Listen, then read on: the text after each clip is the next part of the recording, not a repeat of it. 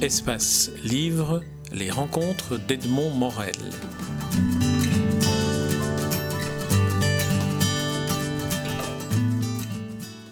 Sophie Bessis, je suis très heureux de vous rencontrer à Liège au moment où vous venez de recevoir le prix Paris-Liège de l'essai, qui est un prix qui couronne ce livre, La double impasse, l'universel à l'épreuve des fondamentalismes religieux et marchands, paru aux éditions La Découverte. Alors, première question, que représente un, prix pour une, pour une essayiste dans la carrière de l'essayiste, mais aussi, à votre avis, en quoi un prix peut-il aider le public à aborder les thématiques avec vous, les thématiques que vous développez dans vos livres?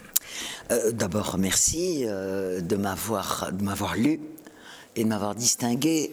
Euh, je ne parlerai pas de carrière, je parlerai plutôt, c'est un terme que je n'aime pas tellement, d'itinéraire, de trajectoire peut-être. Et, je crois qu'un livre est toujours, quand on a écrit plusieurs en tout cas, un, moment d'une trajectoire intellectuelle. En tout cas, celui-ci se situe dans une trajectoire intellectuelle, dans la mesure où, même si j'ai écrit des choses qui pourraient paraître euh, très différentes depuis... Euh, plus de 30 ans que j'écris, euh, il y a un fil conducteur, je crois, qui relie chacun de mes livres l'un à l'autre. Alors, un prix. Écoutez, je vous avoue que je n'en sais rien. Euh, ce, que j'espère, parce que tout auteur espère être lu, bien sûr. On écrit pour être lu, et pour être critiqué, pour être discuté. Hein, euh, pour être critiqué, pour être discuté. Et si ce prix euh, euh, dont je remercie beaucoup le, jury de me l'avoir octroyé, d'autant plus avec Dominique Schnapper. Je pense que euh, pour moi, c'est tout à fait un honneur que d'être coloréate avec elle et un plaisir. eh bien, si, cela permet à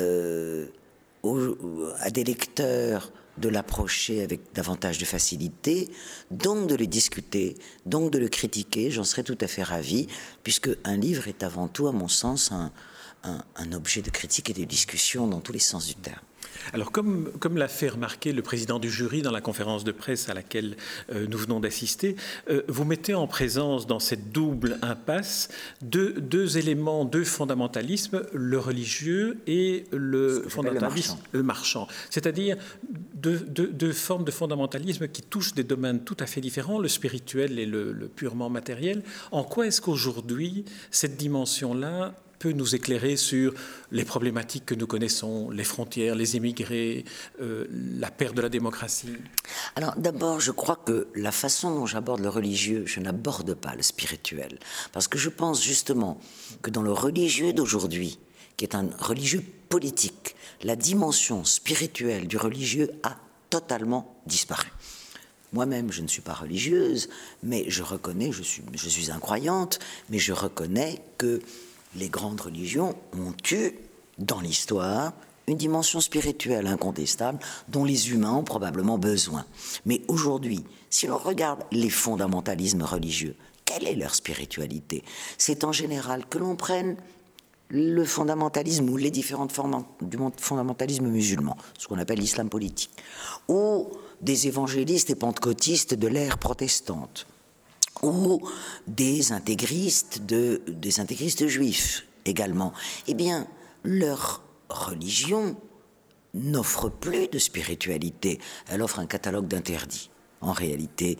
Et donc, la religion est devenue de nos jours, son utilisation, en tout cas je ne veux pas me prononcer sur la religion elle-même, mais est devenue un appareil de contrainte. Ce sont des appareils de contrainte qui sont proposés à des sociétés, souvent en des sociétés, à des sociétés en dérédiction, qui donc acceptent ou se voient imposer ces appareils de contrainte. Euh, je crois que c'est, en tout cas, c'est comme ça que moi, je lis le religieux dans une perspective politique, parce que c'est dans cette perspective-là que je le lis. Pour parler, je crois qu'il faut que j'explique pourquoi je parle du marchand comme un fondamentalisme. Euh, parce que euh, je ne, je ne, je n'aborde pas la question du capitalisme dans son ensemble. D'abord, ce n'est pas mon ambition. Ensuite, il y a eu des bibliothèques sur cette question-là, avec des penseurs euh, fondamentaux pour la pensée humaine. Ce que je veux dire, c'est que depuis le début des années 1980, on assiste à ce que l'on a appelé d'ailleurs une révolution conservatrice. Et une révolution conservatrice dans le champ économique et dans le champ social. Et que cette révolution conservatrice qui a conduit, vous le savez, à ce qu'on appelle aujourd'hui le capitalisme néolibéral, un capitalisme qui a changé de nature par rapport au capitalisme de l'immédiate après-guerre et de ce qu'on ce qu'on a appelé en France les Trente Glorieuses. Ce capitalisme aujourd'hui qui est un, un capitalisme financier, un capitalisme rentier et un capitalisme euh, de, presque, je dirais, avec les guillemets que l'on voudra lui mettre, un capitalisme d'essence totalitaire. Qu'est-ce que j'entends par totalitaire? Quand on dit il n'y a pas d'alternative, soit, même si, nous ne sommes, même si on n'est pas d'accord avec les, les alternatives, s'il y a une pensée qui n'a pas d'alternative, elle a un germe totalitaire. Voilà ce que je veux dire. Et que donc, aujourd'hui, cette version du capitalisme, cette version contemporaine du capitalisme qui est assise sur de la rente, qui est assise sur une mise en servitude des individus par un consumérisme débridé. En fait, qu'est-ce qu'on dit aux gens d'aujourd'hui? Le bonheur, c'est la consommation. Et si vous ne consommez pas, vous êtes des gens malheureux. Donc le bonheur est exclusivement dans l'avoir. Et c'est cela que j'appelle un fondamentalisme. Voilà. Est-ce qu'on pourrait dire que, euh, et je rebondis sur la réponse que vous m'avez donnée à la première question, que l'absence finalement de spirituel est ce qui est peut-être le point commun entre les fondamentalismes religieux et marchands? Très probablement, effectivement. C'est que euh, l'un, les fondamentalismes religieux proposent des appareils de contrainte fondés sur des lectures particulières du religieux, même si ces lectures particulières du religieux trouvent aussi dans les textes fondateurs les prémices de cet appareil de contrainte. N'oublions pas que toutes les religions sont aussi des appareils de contrainte sociale. Il n'y a pas de religion, et c'est la grande différence entre la religion et la foi. Je ne parle jamais de la foi. La foi ne me concerne pas. La foi n'est pas le propos de mon livre, parce que la foi est un rapport direct avec le divin, euh, que des individus ont ou n'ont pas, c'est autre chose. Les religions, ce sont des appareils sociaux également, et c'est ainsi que je, que, je les analyse. Et le, les capitalismes aussi, ou les différentes versions des capitalismes. Et aujourd'hui, la version contemporaine est une version de la servitude, et c'est pourquoi je citais Marcus tout à l'heure. L'homme unidimensionnel est un livre tout à fait visionnaire à mon sens quand on pense qu'il a été écrit en 1962 ou 63, où Marcus annonce, et je le prends presque comme parrainage de ce que je dis du fondamentalisme marchand, le fondamentalisme du marché tel qu'il se présente aujourd'hui, du marché consumériste, au fond, ce consommateur que nous voyons, c'est un individu pauvre, pauvre parce que son seul horizon est la consommation. Quelle pauvreté terrible. Et c'est cela qu'on donne comme, horizon à l'humanité, mais c'est un horizon d'une misère extraordinaire, d'une misère dans l'avoir. Et c'est pourquoi je suis d'accord pour revenir à Marcus, à ce développement, cette analyse qu'il fait de l'absence de liberté dans un cadre démocratique. Et je me pose la question de savoir si aujourd'hui nous n'allons pas, du fait de ces injonctions, vers cette absence de liberté dans un cadre démocratique, dans les pays dits développés, dans les pays dits démocratiques. Ma dernière question portera sur euh, un des termes du, sous-titre de votre livre, La double impasse, un des termes du sous-titre que nous n'avons pas évoqué et qui pourrait interpeller celui qui, attiré par euh, le titre Paris-Liège qui vous est attribué, se dire tiens, j'ai envie de m'intéresser à ce livre. Mais il y a un élément du sous-titre que je ne parviens pas à cerner, c'est cet universel. Comment le définiriez-vous? Alors, c'est le, mot central peut-être de ce livre. Hein. Euh, donc, ce mot central, c'est-à-dire que quand on prend l'histoire de la modernité, que, dont j'essaye de, non pas que j'essaye de faire, parce que ce serait beaucoup trop ambitieux, mais j'essaie d'en explorer certains paramètres, disons.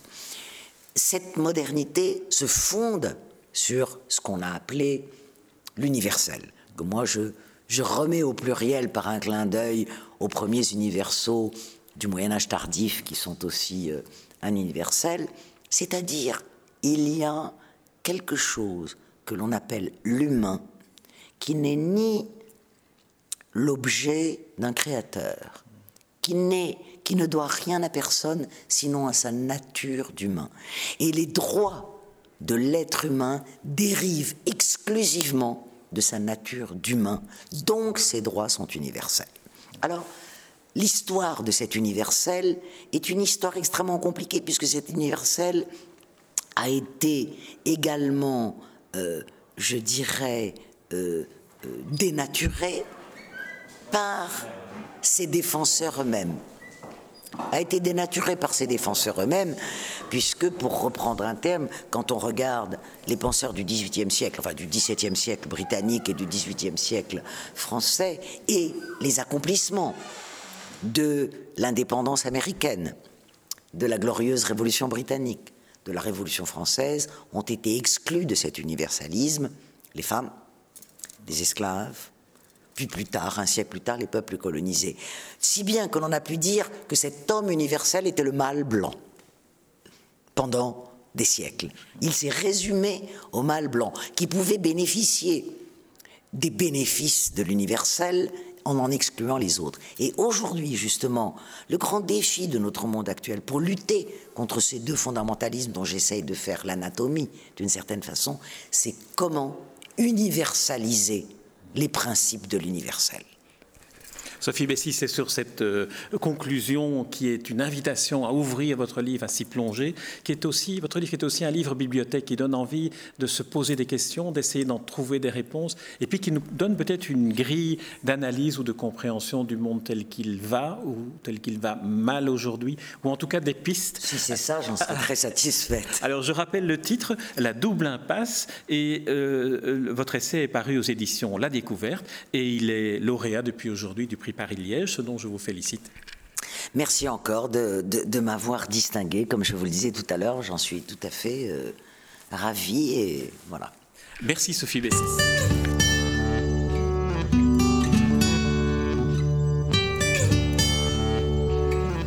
Espace Livre, les rencontres d'Edmond Morel.